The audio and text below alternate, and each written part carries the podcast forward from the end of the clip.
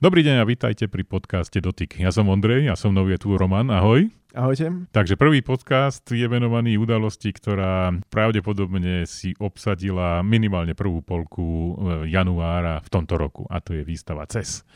Nakedy sa to volalo Computer Electronic Show, ale organizátori to už nechcú takto volať, lebo ten záber tejto výstavy je údajne oveľa širší, takže chcú to volať CES a konkrétne CES 2023.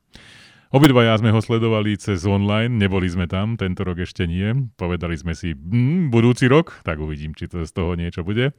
No a Roman, k veľkým predstaveniam patrilo, a to vždycky je tak e, v rámci nového roku, obyčajne prídu výrobcovia typu Intel alebo Nvidia s novými komponentami. AMD. A AMD. A potom sa objavia značky, výrobcovia, Acer, Asus, Lenovo, ktorí predstavia svoje notebooky založené na týchto, na týchto komponentoch. Čo je nové v oblasti Intelu, AMD a NVIDIA?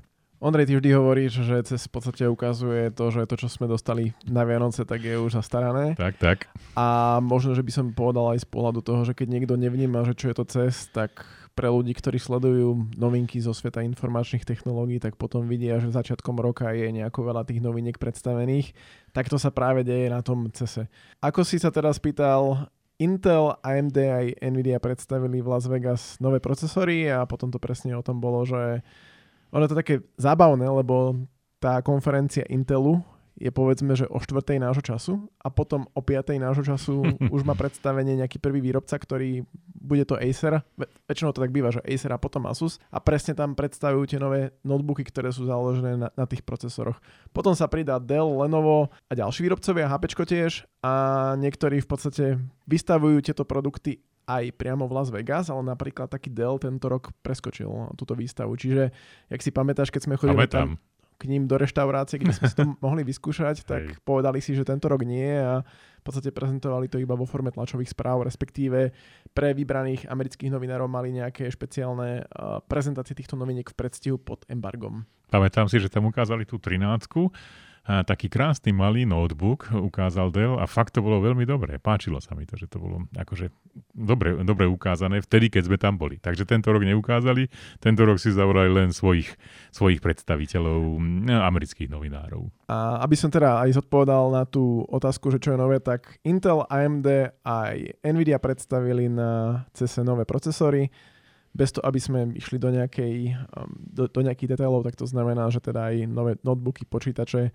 budú výkonnejšie a to hľadiska mm-hmm. aj mhm. výpočtového výkonu a takisto aj grafického výkonu, pričom predpokladám, že prvé notebooky s týmito novými procesormi prídu čo skoro aj na náš trh a budeme ich testovať, takže potom sa im budeme vedieť reálne aj detailnejšie venovať. A v oblasti NVIDIA tam sa mi zdá nejaká 40 Je tam novinka? Je tam 40 ktorá bola už predstavená pre desktopy a teraz už prišli vlastne aj vo verzii pre uh, notebooky, čiže to sú tzv. tie mobilné verzie a na tom potom prichádzajú nejaké nové riešenia. A čo ja teda osobne sa teším, tak vieš, Ondrej, že ja mám takú chvíľku na to cloudové hranie, tak mm. Nvidia zlepšila výkon aj toho cloudu, že v podstate ten najvyšší platený, tá verzia toho predplatného, tak teraz ponúka už výkon na úrovni RTX 40.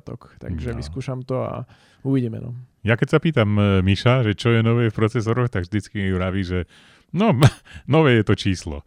E, že až tak, vieš, dakedy, keď prichádzali procesory, tak tam bola revolučná zmena. Ale dneska, podľa môjho názoru, je teraz, myslíš si, niečo také, že je to 100% výkonnejšie? Dá nie, sa nie. to? Už dneska je to o tom TPDčku. Je tam evolúcia a presne ako hovoríš, že to o tom TPDčku, ja zo do okolnosti... TDP, TDP. TDP, áno, ospravedlňujem sa, ale ja zo do okolnosti teraz som finišoval aj recenziu na Microsoft Surface Pro 9, čo má 12. generáciu, teraz už sú nejaké notebooky s 13. generáciou predstavené ale chcem práve porovnať to, že Pro 9 versus Pro 8, čo bola 12. generácia versus 11. Mm-hmm. generácia, tak tam som zaznamenal naraz výkonu na úrovni plus minus 20%. To je dosť. V závislosti nejakých bežných vecí, respektíve podľa toho, že aký grafický test tomu dáš, či je to na DirectX 11, 12, tak to môže urobiť aj nejakých od 5 do tiež 20 až 30%. Mm-hmm. Čiže Môže byť, že v určitých špecifických podmienkach alebo pri špecifických aktivitách ten náraz môže byť vyšší, ale jednoducho je to evolúcia a podobne ako v smartfónoch už nevieš každý rok prinášať nejakú revolúciu, tak aj v týchto procesoroch je to o tom, že možno, že zamerať sa, ako dostať maximum výkonu pre pri veciach, ktoré robia používateľia bežne, ako zvýšiť výdrž batérie. A takisto, ako si už aj hovoril, takto TDP, to som si všimol, že už to není teraz iba, že máš Core 5, ale už máš Core 5 Učkové, Hčkové, mm. Pčkové a to sa práve odlišuje tým, tým ikonom. Takže uvidíme, no. Podrobne si sledoval Asus, tak keby si mohol povedať, čo má, čo má nové tento tajvanský výrobca. Vieš, čo som bol prekvapený, lebo rozprávali sme sa o tom v redakcii, Ondrej však s tebou, Hej. a bol som prekvapený z toho hľadiska, že nie som si vedomý, že v minulosti by tí výrobcovia predstavovali až tak veľa produktov. Týka Podobne to... aj Acer, no. ako toľko produktov predstavili, že vyzdať sa v tom je problém. Lebo Pamätám si, že keď som kedysi pokrýval tieto veci, tak to bolo, že bolo 3-4 notebooky a človek z toho vedel spraviť jednu, dve novinky, ale teraz fakt bolo ja neviem, podľa mňa 20-30 nových zariadení, ak počítam Asus ako Asus plus zároveň aj ako Určite. Republic of Gamers, čo je to tá gamingová sekcia. A ako naozaj, že tí výrobcovia, vidím tam evolúciu v tom zmysle, že majú jednotlivé produktové rády, ktoré sú určené pre tvorcov obsahu, pre hráčov, potom pre ľudí, ktorí chcú tenké a ľahké notebooky. A toto vidím, že jednoducho každý tento produktový rád potom vynovujú na úrovni toho, že minimálne tam dajú no, tie nové procesory a v ideálnom prípade ešte zlepšia aj nejaké ďalšie technológie. Čiže tých 30 produktov, čo som hovoril, tak to bolo naozaj také, ktoré boli ešte prezentované. Okrem toho sú nejaké také vynovenia práve, že dostane to nový procesor a to je ďalších 30 produktov, o ktorých sa nehovorilo. Mm-hmm. Hej, čiže akože naozaj, že vyznať sa v tom je pomerne náročné. Ja som pozeral Acer, oni majú takú novinku, že Swift Go.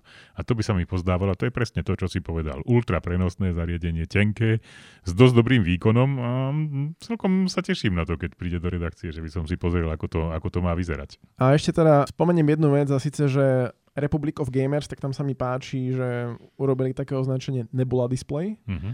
A to je naozaj displej, ktorý musí splňať určité certifikácie, že musí mať minimálne jas na úrovni 500 nitov, minimálne QHD rozlíšenie alebo 4K rozlíšenie pri 120 Hz a viac, alebo Full HD pri 240 Hz.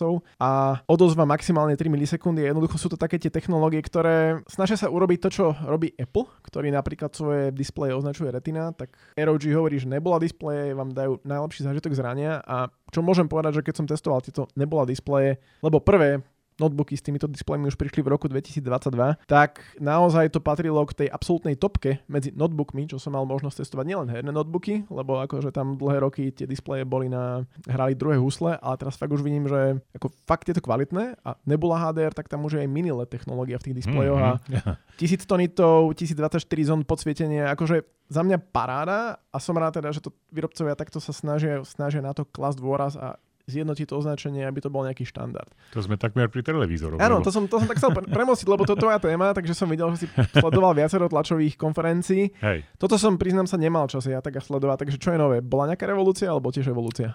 No, bolo to hodne evolučné, ale každý z tých výrobcov povedal, že máme, máme najvyšší jas a najvyššie, najvyššiu kvalitu obrazov zatiaľ. Ale z môjho pohľadu teda, ak ja si mám vybrať jeden z televízorov, ktorý sa mi naozaj pozdával, tak to bol od spoločnosti Hisense. To robíme, túto značku, konečne aj na Slovensku. A volá sa to, že ULED X. No a v skutočnosti je tam 20 tisíc mini LED, čo je dosť, do, dosť dobré, ale hlavne je tam, dneska je to o tom, že jednotlivé zóny, aby si vedel rie, riadiť, aby to vytvorilo skoro ako OLED. To znamená, že nie každý pixel ovládaš, ale ako máš celý ten e, panel, tak je to rozdelené na viacero zón a oni majú pri 110 palcovom e, displeji 5000 zón, čo je dosť dobré. To znamená, že vieš to urobiť tak, že keď máš tam veľký kontrast, tak vieš jednotlivo ovládať jednotlivé zóny. Už sa to takmer priblíži k tomu, ako, ako je OLED. To, čo nám ukazovali na online prezentácii, bolo porovnanie s OLEDom, no ono je to ťažko robiť tak, že sa pozeráš na to cez kameru, závisí to od toho prenosu, ako vyzerá ten internet internet a podobne, ale vyzeralo to fakt veľmi blízke. Takže z môjho pohľadu toto bola dosť, dosť veľká revolúcia, to znamená Hisense. Samozrejme, TCL ukázalo novinky, Panasonic ukázal novinky. Panasonic mali na strašnú tlačovú konferenciu. Pamätáš si to asi aj keď si bol so mnou, že oni sú, to je iný Panasonic v Amerike, ako je na Slovensku. Batérie a také veci. Batérie a mm, životné prostredie a iné veci. Dobre, môže, musí to byť, ale ľudia chcú niečo iného. Panasonic v Amerike nepredáva televízory pod značkou Panasonic, ale pod inou značkou, takže to bolo predstavenie pre európsky a japonských novinárov, toto, čo, čo sme videli a oni ukázali svoju novinku. Fajn, ale podľa mňa nevyužili ten potenciál tak ako ostatní. Aj som to pozeral potom v rámci no, takej diskusie novinárov a každý označoval to, že toto, bol, toto bola slabá tlačovka Panasonicu. Mňa iné zaujalo to, že Samsung má Ambilight. Tak si to nazval? Samsung má Ambilight, tak som to nazval. No je to taká spolupráca s Philips Hue. a teda minimálne podľa toho, čo som pozeral, tak to fakt pôsobilo, že Philips im predal podľa mňa viacej, ako, ako som si myslel, že im predá, lebo on si Ambilight vždycky to je rodinné striebro. To je ich patentovaná technológia, takže majú zadu ledky a robia s tým proste také virtuálne rozšírenie toho displeja, ale v tomto prípade to urobili tak, že to robia pomocou svetiel, ktoré sú tam umiestnené ale ten výsledok vyzeral veľmi, veľmi podobný a ako Ambilight. Tie svetla sú priamo na tom televízore? Nie, alebo tie sú samostatné, také, že... ale sú pri ňom položené a sú okay. špeciálne. Okay. A Samsung vytvoril svoju vlastnú aplikáciu, ktorá sa nejako tak volá, že no, dosť na tom, že je to synchronizácia obsahu s tými svetlami. Takže to nesvieti nejako, ale to svieti tak, ako je ten obraz. To okay. znamená, to je veľmi blízko tomu, čo je Ambilight. Ináč, keď si otvoril túto tému, tak na CES som videl tiež presne takúto, takýto wow efekt, kedy človek si povie, že peklo zamrzlo a síce testujem robotické vysávače a dlhé roky počúvam, že iRobot Roomba má patentovanú technológiu dvoch kef a nikto iný to nebude mať. A zrazu teraz Roborock S8 a dve kefy. Nie sú zelené, OK, takže to majú asi patentované, ale proste sú tam dve kefy, takže... Peklo zamrzlo. Keď, hey, sme, hey. keď sme pri tom pekle zamrznutom, zdá sa mi, že AMD malo takú veľkú prezentáciu na CESE, kľúčovú prednášku ale viacej som videl tých noviniek na Intel orientovaných. Neviem, či je to tým, že proste tí výrobcovia, to, čo som ja sledoval z hľadiska notebookov, tak na 80% eh, hovorili o Intelovom, Intelových veciach.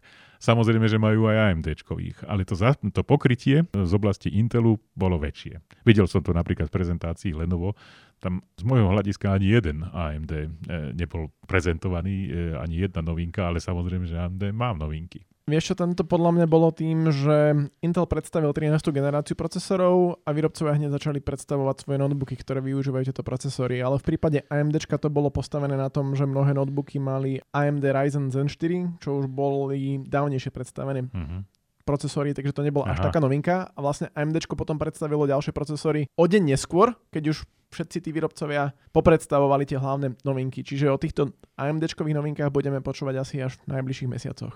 Ešte, Ale áno. jedna vec mi napadla a síce, že ak si pamätáš, tak minulé roky vždy to bolo vždy nejaký skladateľný notebook sa prezentoval a tento rok nič. A asi najväčšia zaujímavosť tam bola Lenovo Yoga, čo má dva displeje. To je Lenovo Yoga 9i sa volá a to je naozaj s dvomi displejmi, ale tak zvláštne postavenými, že to vieš e, vystaviť, že jeden otvoríš a z toho druhý ešte dáš do hora. Môže to fungovať aj v tomto prípade, ale to je konvertibilný notebook, takže vie to aj do tej polohy stanu a proste tie ďalšie polohy dané, ale tak, ako to ukázal ten človek, ktorý aj na Slovensku bol, Kevin? Kevin, to je on.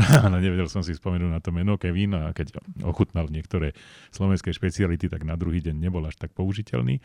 Ale v každom prípade to, ako to prezentoval, tak to vyzeralo fakt dobre, že on si vlastne vystaval tam takú ako keby pracovnú stanicu a vedel spojiť tie displeje dokopy, takže vedel piatimi prstami, keď sa do toho dotkol, tak to vytvorilo súvislú plochu tie dva displeje. A toto, je, toto bolo z hľadiska notebookov pre mňa to, čo bol wow efekt. Ja som práve tiež ako čítal aj zahraničné médiá a tí to chválili, že je to konečne použiteľné riešenie aj v kombinácii teda s tým, že tým, že sú tam dva displeje, je tam magnetická klávesnica. Áno a môžeš to využívať rôznymi spôsobmi. Vieš to využívať aj v režime notebooku, to znamená, že jeden displej funguje ako klasický 13-palcový displej notebooku a druhý displej, horná časť, na ňu si položíte tú magnetickú klávesnicu a spodná časť sa premení na touchpad. Čiže tam to, ako, funguje to, teda Takýto režim mal aj skladateľný notebook, ktoré sme testovali, len tam presne o tom bolo, že v tom pánte to bolo zahnuté a bol, mohlo to byť trošku diskomfortné a tuto jednoducho je to klasický displej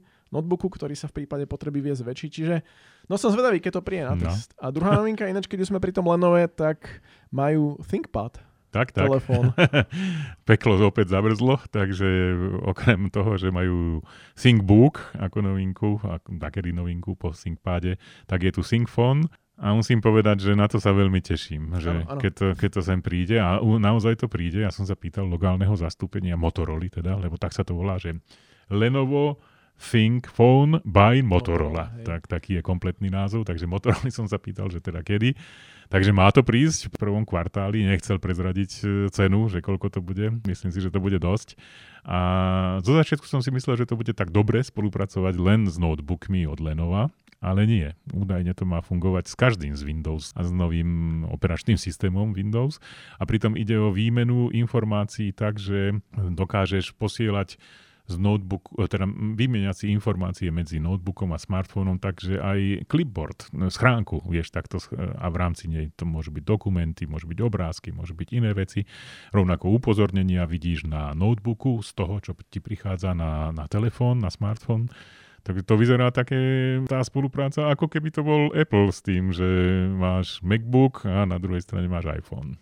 Zdieľanú schránku v podstate sa snaží robiť Microsoft už aj cez svoju vlastnú aplikáciu Swiftky, kde treba zapnúť tú zdieľanú Hej. schránku aj v telefóne, aj v notebooku, ale je fajn teda, že výrobcovia do tohto idú a v tejto súvislosti ja som písal koncom roka 2022 článok, že pre mňa najväčším prekvapením bola Motorola Edge 30 Ultra z hľadiska používateľského zážitku. Áno, do jednej, ako z určitého hľadiska je to dané aj tým, že vlajkovú Motorola som dlho nemal v rukách, takže človek si tak odvykne, ale potom tam boli presne také tie nuancy, ktoré niektorí používateľi až tak neriešia, ale mne to úplne vyhovovalo ako je spracovanie always on displaya alebo práve to prepojenie telefón, počítač. Tam v podstate v prípade Motorola sa to volá technológia Ready for. A fungovalo to veľmi dobre a tiež som ocenil, že to bolo kompatibilné so všetkými Windows notebookmi, počítačmi a nie len v rámci konkrétnej značky, ako to má napríklad Huawei, čo ako za mňa je zbytočne obmedzujúce, takže No aj pri Samsungu Hej, no. je to tak, že ten DeX funguje len pre Samsung samozrejme, ale na druhej strane môžeš mať ľubovoľný Windows telefón, ale nikto nerieši, vieš, to prepojenie, čo by som ja čakal od Lenova, že by urobilo, že áno, môžem to, z, z, alebo teda skôr od Motorola, že viem to s MacBookom takto synchronizovať. A toto zatiaľ, keď som sa na to pýtal, mali sme takú prezentáciu ešte pred CESom, keď nám to ukázali s tým, že ešte nemôžeme o tom informovať, tak som sa presne na toto opýtal a povedali, že požiadavka v Amerike na to je, samozrejme, ale zatiaľ do toho nejdú. OK. No. A opačne to funguje ináč, lebo existuje aplikácia prepojenie s telefónom, čo práve Samsung využíva tú spoluprácu s Microsoftom, že ponúka najviac funkcií v rámci, v rámci tejto zabudovanej funkcie, čo je vo Windowse, ale Intel tiež predstavil aplikáciu a už je dostupná Hej. aj na stiahnutie, tá sa volá Ale tak Intel skryto ju predstavil. Unison. On ju koncom koncom septembra 2022 bola oficiálne predstavená a teraz zrazu sa objavila v obchode a tá práve umožňuje aj prepojenie iPhoneu s Windowsom a to na takej úrovni ako žiadne iné riešenie v podstate to neponúka, lebo Microsoft do toho nejako nešiel, ten podporuje najmä tie Android telefóny, ale toto je celkom ako použiteľné. To, čo ja som pozeral pri televízoroch, a toto bude tvoja téma, bola telemedicína. Oni ukázali taký televízor so špeciálnou kamerou, ktorú si musíš dokúpiť. Tá kamera dokázala tým, že sedíš na gauči, tak zistiť, že ako dýcháš, aká je frekvencia práce srdca, či si OK a to dokázalo sa spojiť s nejakým vybraným lekárom a on takýmto spôsobom teda vedel už neskôr pomocou ďalších doplnkových snímačov vykonať telemedicínu na diálku. Čo je nové v oblasti zdravotného stavu? Čo bolo nové na CESE? Tak ako tých noviniek až tak veľa nebolo, videli sme nejaké hodinky, ale čo mňa tak zaujalo asi najviac, tak je firma, ktorá sa volá Valencel. To je firma, ktorá zatiaľ nie je až tak známa, ale v podstate s týmito nositeľnými technológiami už x rokov spolupracuje v tom zmysle, že dodáva optické senzory tepu rôznym výrobcom, Mhm. ako je napríklad So- Sony, no ten hodinky až tak nerobí, ale využ- využíva to niekde Takedy inde robil. ale najmä Samsung, Sunto alebo Huawei. A tento Valencel si teraz povedal, že nebude len dodávateľom senzorov, ale bude riešiť aj vlastné riešenia a predstavili zariadenie, ktoré meria z končeka prsta, tak dokáže zmerať krvný tlak. Čiže keby som to povedal tak polopáte, pokiaľ poznáte tie zariadenia, ktoré umožňujú merať okysličenie krvi z končeka prsta, toto vyzerá presne takisto, ale vraj to vie merať aj krvný tlak. No len zatiaľ nepo, nepovedali, že aká je tam presnosť, to teraz budú posudzovať jednotlivé organizácie buď v Amerike alebo v Európe podľa toho, kde to budú chcieť predávať.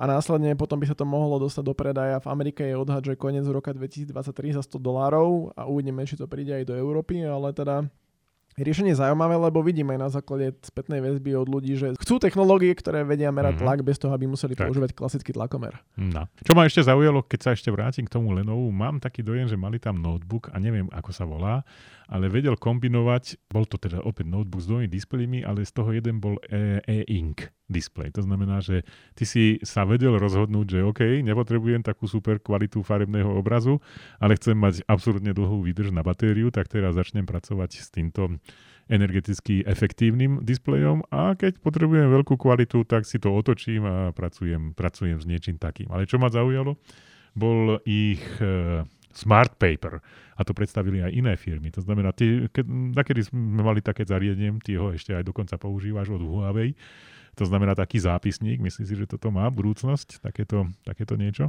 No to som sa chcel práve teraz, som sa nad tým zamyslel, že tým, že ja používam aj ten Huawei MatePad Paper, tak je to fajn na písanie poznámok, prípadne na čítanie textu, ale neviem si to predstaviť, že by som to používal hm. ako monitor. Hej. Ono to má dokonca takú funkciu, že viem to pripojiť iba s Huawei notebookom a používať to ako druhý tak monitor, ale to proste, tam ten zážitok je podľa mňa úplne na prd, takže neviem si predstaviť, že mať notebook, kde by som využíval ten druhý displej na prácu, pokiaľ by teda to nebolo o tom, že Čítaš budem využívať na, na tom notebooku ten elektronický papier iba na prácu s dokumentami tak. alebo na niečo, kde je hlavne statický obraz. Tedy to môže mať zmysel, ale pri štýle mojej práce s notebookom si neviem úplne predstaviť to využitie. Každopádne k tomuto o riešeniu, ktoré malo aj Lenovo také predstavilo, to si teraz hovoril, aj Xiaomi má také riešenie pre mhm. Čínu. Mm. Dokonca aj Amazon predstavil taký Kindle Scribe sa to tuším volá, čo je kombinácia poznámkového bloku s čítačkou knih a samozrejme netreba zabudnúť na Remarkable 2, čo je také najznámejšie zariadenie, ale to je brané iba ako poznámkový blok. Takže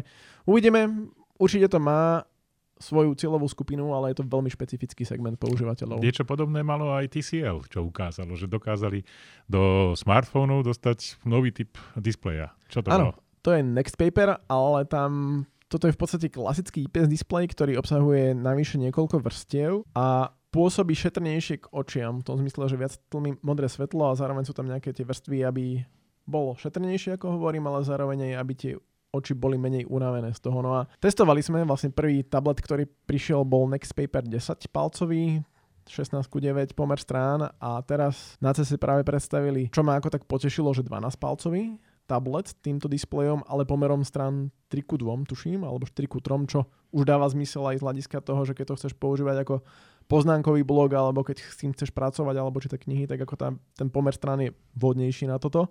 A takisto aj prvý notebook, ktorý má Super. Tento displej a dokonca aj Next Paper Phone, čo bol telefón ako nejaký koncept. Takže deje no. sa niečo, no len potom uvidíme, že ako na to zareagujú masy ľudí, lebo my môžeme chváliť napríklad, že ten displej je dobrý, že šetrí oči, ale potom ostatní ľudia povedia, že áno, je to pekné, že to tiež matné, ale ten maximálny jazd je na prd a tiež aj sledovanie videí alebo iných vecí, že má to určité obmedzenia, takže treba si zvážiť, na čo to, na čo to potrebuješ.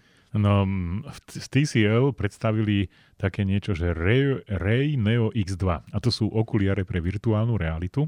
A pozdávali sa mi, to predstavil taký človek, ktorý sa volá, že Štefan, ten s nami zvykne robiť také predpredstavenia, on podľa mňa žije v Číne a nevie po čínsky. Tieto okuliare pre virtuálnu realitu sú urobené tak, že on, keď sa pozrie na čínsky jedálny lístok, tak ho v tých okuliároch to vidí v angličtine. Vie to online prekladať z jazyka do jazyka, vie to rozpoznávať. Taká, taká rozšírená realita to vyzerala, že čo, čo budú mať. Som zvedavý teda, že ako to, ako to naozaj bude. My sme mali od nich nejaké Oni virtuálny. Viaceré, ale toto mala byť akože úplná novinka, ktorú tam prezentoval reálne bol v tej Amerike, lebo vždycky hovoril, že ja nemôžem z tej Číny odísť, lebo je nejaký COVID a podobne, tak evidentne už teda to skončilo a že sa dostal do, do, do Las Vegas, lebo on robil tú prezentáciu. Takže, takže tak. Čo mne sa ešte pozdávali... Ešte boli auta, nie? Boli auta, áno, práve na to tam, idem. BMWčko menilo farby a bol tam Arnold Schwarzenegger a bol tam aj tak. jeho Night Rider, ten kid auto, takže... No, to, všetko to vieš. Je tak, čo viem, no, ale detaily som nesledoval, tak poď. Ono, BMWčko už malo také, že mením farbu, ale mením z bielej na čiernu, vieš, a, a otiene šedej medzi tým Neviem presne, že čo má napísané to auto potom v technickom preukaze, lebo te, keď sa pozrieš do techničáku, tam je napísané, že farba biela. No teraz, keď máš farba biela auto je čierne, tak volá, čo asi bude chyba. Chameleon, vieš, alebo čierna a biela. No proste legislatíva na toto nepamätá, že by toto mohlo byť, no ale zatiaľ je to koncept, ktorý ešte, oni nám povedali na prezentácii, že v Nemecku, že to budú mať nejako špeciálne dohodnuté, že sa môže meniť farba. No dobre, ale teraz je už 32 naozajstných farieb, takže môžeš meniť vo vozidle, ktoré sa volá iVision D, to je nejaký digitálny experience, 32 farieb a sú tam naozaj tie žltá, zelená, modrá, takže vieš si urobiť farbu a vieš to aj pomiešať, že prvá kapotu máš jednej farby, zadok máš inej farby a toto meníš podľa svojej nálady. Neviem, či existuje niekto, kto by to chcel, ale vieme to urobiť a cez e-ink oni majú teda takú spoluprácu, to vedia takto, takto proste také, také niečo mobilnou aplikáciou ovládať. Čo sa mi ale pozdávalo, a neviem presne, ako by to potom fungovalo, všetko ide k tomu, že konečne sa dožijeme nejakých autonómnych aut. Ináč mi pri návšteve San Francisca posledného, čo som bol dnes v novembri 2022, som naozaj videl, že tam po tomto meste už chodia auta, ktoré nemajú vodiča. Je to zaujímavý zážitok. Jednak tým, že tie autá sú mimoriadne pomalé a každý sa im snaží vyhnúť, ale reálne sa tam pohybujú v tomto mestečku je to taký zvláštny zážitok, že vidíš auto, ktoré je na verejnej komunikácii a nikto nesedí na mieste vodiča. Takže všetko ide k tomu zážitku, že budeme mať e, autonómne auto, no a oni teda majú tam to, že máš head-up display, to, čo sa ti premieta na čelné sklo, ale na celú plochu. To znamená, ty aj nevidíš von. Uh, máš len uh, virtuálny zážitok z toho, čo je pred tebou, ale skutočný výhľad von nemáš. To máš len sprostredkované. Okay. Takže a niečo podobné ukázal aj Peugeot, ten mal také, že Inception koncept. Peugeot má také, že nemáš volant vôbec. Máš ovládací dashboard, dá to dá povedať, ale nemáš proste niečo, čo by bolo kruhové a že by si s tým robil. Máš len tlačidla, ktoré určuje, že ideš na ktoré miesto chceš ísť a zadáš v navigácii cieľ svojej cesty a keď to už zadáš, tak e, ten dashboard dáš do inej polohy a dáš to dovnútra, aby ti to nezavadzalo a namiesto toho sa ti vytlačí von taký displej, aby si mohol zábavu pozerať. Ja mám ináč pocit, že tie firmy to proste každý rok vymýšľajú nejaké takéto koncepty, aby mali čo ukázať na tom cese a aby bolo o čom písať. No, Lebo mám, ísť, mám ísť na prezentáciu. Vždy, vždy sme to videli, bolo to pekné na fotkách. Tak. A ja som sa teraz tom pýtal na to, že aká je budúcnosť tohto, som zavolal lokálnemu zastúpeniu a povedali mi, no je to koncept samozrejme, ale je možné, že by sme to išli pozrieť do Paríža. Tak som zvedavý a majú tam byť jazdy s tým, tak či takéto niečo bude alebo nebude, to už neviem. Jeden projekt ma zaujal, ktorý, ktorý je mimo takýchto veľkých firiem a to ti rád poviem, je, že budúcnosť doručovania sa to nejako volalo. Neviem konkrétny názov tej firmy, to som už zabudol, ale videl som to na, takom, na takej virtuálnej prezentácii. Keď si niečo objednáš, tak obyčajne príde ti kuriér a ten e, príde dole, trebárs, v našom prípade ty si musíš to ísť vyzvihnúť a podobne. Urobili zariadenie, ktoré samostatne sa pohybuje a má v sebe jednotlivé zásielky pre daný región príde, pomocou mobilnej aplikácie sa dohodneš na konkrétnom termíne a prídeš dole. Inými slovami, bude to autonómne vozítko, ktoré roznáša dodávky z e-shopu a ty prídeš k tomu a pomocou... No, je to vlastne Alza Box, ktorý má kole, kolesa a príde k tebe. Tak by som to povedal. Možno, že to, že to môže mať význam.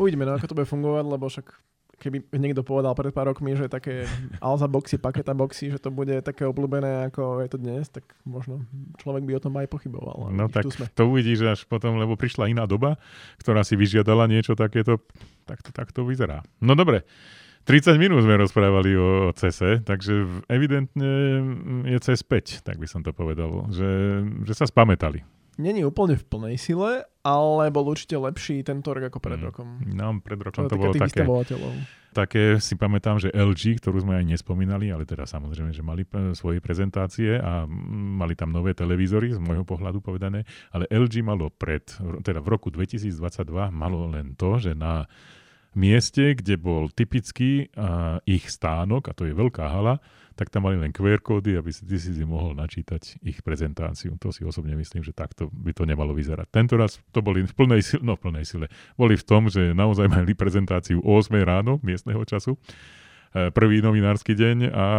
čo som tak pozeral, tak mali plno na tejto prezentácii.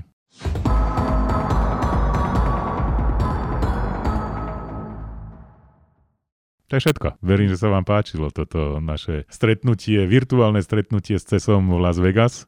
Veríme, že si nás vypočujete aj na budúce. Majte sa pekne a dovidenia. Ahojte. Ahojte.